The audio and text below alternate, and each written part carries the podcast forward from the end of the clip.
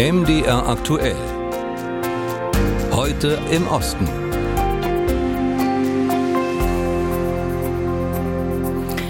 Und da gehen wir zunächst nach Serbien. Seitdem Anfang Mai zwei Amokläufe die serbische Gesellschaft erschüttert haben, kommt das Land nicht zur Ruhe. Jede Woche gehen die Menschen in Belgrad zu Tausenden auf die Straße.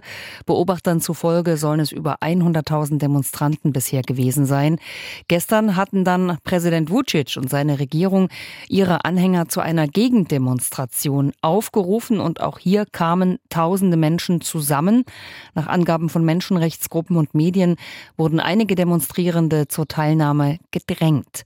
Präsident Vucic hatte im Vorfeld die, Zitat, größte Versammlung der Geschichte Serbiens angekündigt. Und gestern dann sagte er, dass er vom Parteivorsitz zurücktreten will. Was diese Proteste für Serbien bedeuten, darüber habe ich mit unserem Ostblogger Andrei Ivani in Belgrad gesprochen. André, was treibt denn die Menschen Woche für Woche auf die Straße? In welcher Stimmung finden denn diese Protestmärsche gegen Gewalt statt? Ja, das Ganze hat ausgelöst, haben zwei Amokläufe ausgelöst am 3. und 4. Mai.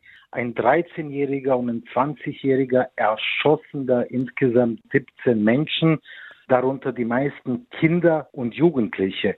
Und nicht die Tat selbst, sondern die Reaktion der Vertreter der Regierung und der regierenden Parteien, die haben richtig eine Wut in der Bevölkerung ausgelöst. Man konnte es nicht glauben, wie wenig Pietät, wie wenig Beileid die Menschen gezeigt hatten.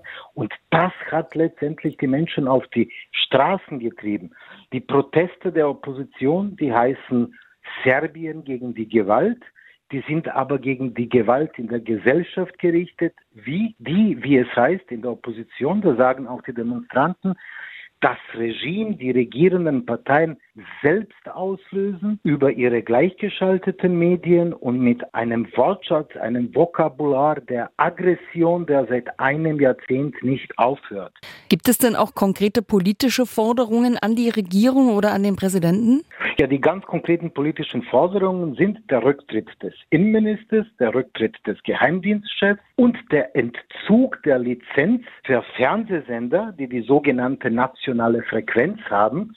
Die, das sind die Forderungen, die über ihre Reality-Shows, über ihre Informationsprogramme Gewalt in der Gesellschaft auslösen und Hassreden treiben. Und das sind die Forderungen. Und interessant ist dann auch die Antwort der serbischen Fortschrittspartei. Die Antwort auf diese Forderungen war die Organisation ihrer eigenen Kundgebung, die als die größte der Geschichte angesagt wurde und die am Freitagabend stattgefunden hat in Belgrad. Nun haben ja Präsident Vucic und die Regierung gestern, Sie hatten es erwähnt, ihre eigene Kundgebung organisiert. Was war das Ziel?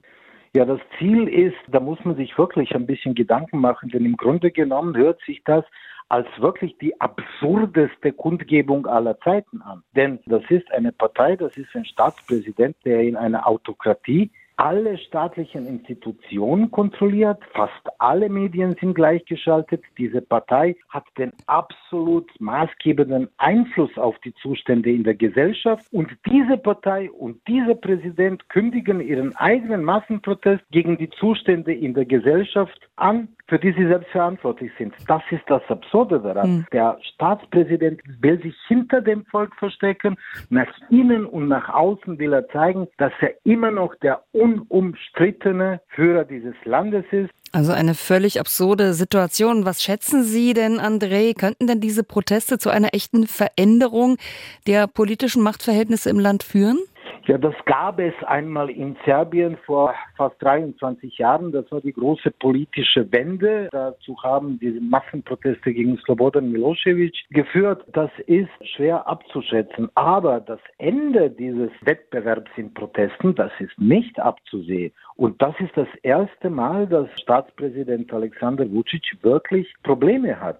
Der galt als unantastbar, als der absolute Herrscher Serbiens. Das hatte man auch ganz gern in Brüssel oder Berlin oder Washington, weil wenn man verhandeln muss, muss man sich nicht da abtun mit allen möglichen, sondern hat einen Gesprächspartner, der über alles entscheidet. Aber da scheint wirklich jetzt etwas nicht zu stimmen in diesem System. Und vor allem auf der Seite Opposition erkennt man nicht, dass sie bereit sind, aufzugeben, sagt unser Ostblocker Andrei Ivani in Belgrad. Mehr von ihm lesen können Sie in einem Hintergrundartikel auf unserer Webseite mdr.de slash Osteuropa. Damit jetzt nach Tschechien. Das Land beherbergt die meisten ukrainischen Flüchtlinge und in diesem Zusammenhang hat der tschechische Gesetzgeber entschieden, die ukrainischen Flüchtlinge zu verpflichten, sich elektronisch registrieren zu lassen. Sie stehen damit unter temporärem Schutz und dieser Schutz, der ist jetzt verlängert worden, wie Marianne Allweis berichtet. In Tschechien sind die Sonderregeln für Geflüchtete aus der Ukraine vor kurzem um ein Jahr verlängert worden, bis zum 31. März 2024. Alle, die ihren Schutzstatus behalten wollen, müssen sich online registrieren und ein Visum abholen. Im Gegenzug sind sie kostenlos krankenversichert, können arbeiten, studieren oder in Kitas und Schulen gehen. Tschechien sieht sich als eines der Länder, das die Ukraine am meisten unterstützt, mit Waffenlieferungen, humanitärer Hilfe und bei der Aufnahme von Geflüchteten. Pro Kopf beherbergt das Land mit am meisten Ukrainer. Das Innenministerium schätzt, dass mehr als 300.000 Menschen dauerhaft hier leben, mehr als 500.000 haben vorübergehend Schutz erhalten. Die Hilfsgelder für Ukrainerinnen und Ukrainer hat die Regierung allerdings gesenkt. Ab Juli werden nur noch fünf Monate lang umgerechnet etwa 200 Euro pro Monat gezahlt, danach das absolute Existenzminimum von rund 130 Euro.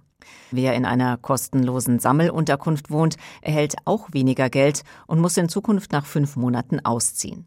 Der konservative Premierminister Peter Fiala erhofft sich davon, dass noch mehr Geflüchtete arbeiten gehen. Das machen viele schon, häufig unterhalb ihrer Qualifikation und oft in Vollzeit. Tschechien hat die niedrigste Arbeitslosenquote in der EU, Personal fehlt überall. Die Solidarität mit der Ukraine ist nach wie vor groß, hat den Umfragen zufolge aber leicht nachgelassen. Marianne Allweis war das aus Tschechien. Während hier in Mitteldeutschland die Schülerinnen und Schüler der 12. Klassen noch für das mündliche Abi oder die Nachprüfungen büffeln müssen, da haben ihre Altersgenossen in Bulgarien den Stress schon hinter sich. Seit dem 24. Mai nämlich knallen dort traditionell die Korken und die jungen Erwachsenen feiern das Ende eines Lebensabschnitts. Dabei werden weder Kosten noch Mühen gescheut, denn der Abiball, der ist in Bulgarien auch ein Statussymbol. Eindrücke von Thüringen Führer Feider Malberg. Diese Sprechchöre sind derzeit überall in Bulgarien zu hören. Abiturienten und Abiturientinnen zählen bis zwölf. Zwölf Jahre lang mussten sie die Schulbank drücken, jetzt haben sie es geschafft und ihren Abschluss gemacht. Und das wird ausgelassen und aufwendig gefeiert. Inzwischen ist die Party zum Schulabschluss beinahe so wichtig wie eine Hochzeit. Und das ist teuer. Für Abendgarderobe, Accessoires, Make-up und Frisur ist man schnell bei 1500 Euro. Die Limousine, das Festessen mit der Klasse und die nächtliche Clubparty kosten nochmal extra. Nicht selten geben Eltern ein komplettes Jahresgehalt für die Feier aus. Oder nehmen sogar Kredite auf. Abiturientin Martina Grigorova stört das nicht. Може би да, но всеки родител иска да види детето си по този начин. Vielleicht kostet es zu viel, aber alle Eltern wollen doch ihr Kind glücklich machen, so wie meine Eltern mich glücklich machen. Vielleicht nehmen die Leute Kredite auf, aber was kostet schon die Liebe der Eltern? Die Limousine ist ein Geschenk meiner Mutter und ich muss sagen, es gefällt mir. Eine Luxuslimousine oder ein Designerkleid kann sich Elena Popova gar nicht leisten. Ihre Eltern verdienen nicht gut, sie spart ihr Geld lieber für ein Studium im Ausland. Aber auch sie will sich für ihren Abschlussball schön machen, auch wenn sie es nicht so übertreibt wie manche Gleichaltrige. Die Haare werde ich einfach hochstecken lassen und unter dem Make-up muss man mich auch noch erkennen können. Viele Erwachsene sehen den Trend, den Schulabschluss immer exzessiver und protziger zu feiern, mit großer Skepsis.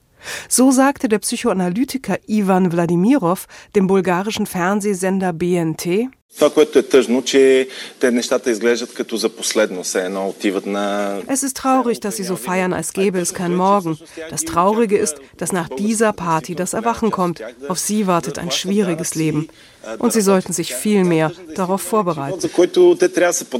Aber wenn es um den Abiball geht, wird die Realität schnell vergessen und plötzlich spielt Geld keine Rolle. Das beobachtet auch die Gymnasiallehrerin Svetla Dobreva. Diese Tradition ist alt und es wird sie weiterhin geben. Nur darf es nicht so ausarten. Deshalb, liebe Kinder, nehmt einen Gang raus. Nehmt für diesen Tag keine Kredite auf. Das Abendkleid kann man ja auch für diese eine Nacht mieten. Das Auto muss auch nicht eine Stretchlimousine sein. Das alles kostet wahnsinnig viel Geld. Auch ohne all das werdet ihr Spaß haben. In den Ohren vieler Abiturientinnen und Abiturienten verklingen diese Mahnungen ungehört. In Autokorsos fahren sie durch die Stadt, um das Ende ihrer Schulzeit und vor allem sich selbst zu feiern. Martina Grigorova bringt die Stimmung auf den Punkt. Ich habe zwölf Jahre auf diesen Tag gewartet und nun ist es soweit. Ich bin glücklich. Ich hoffe, es wird ein unvergesslicher Abend. Vernünftig sein kann sie ja morgen auch noch. Tyra Feider-Malberg war das über das Statussymbol Abibal in Bulgarien.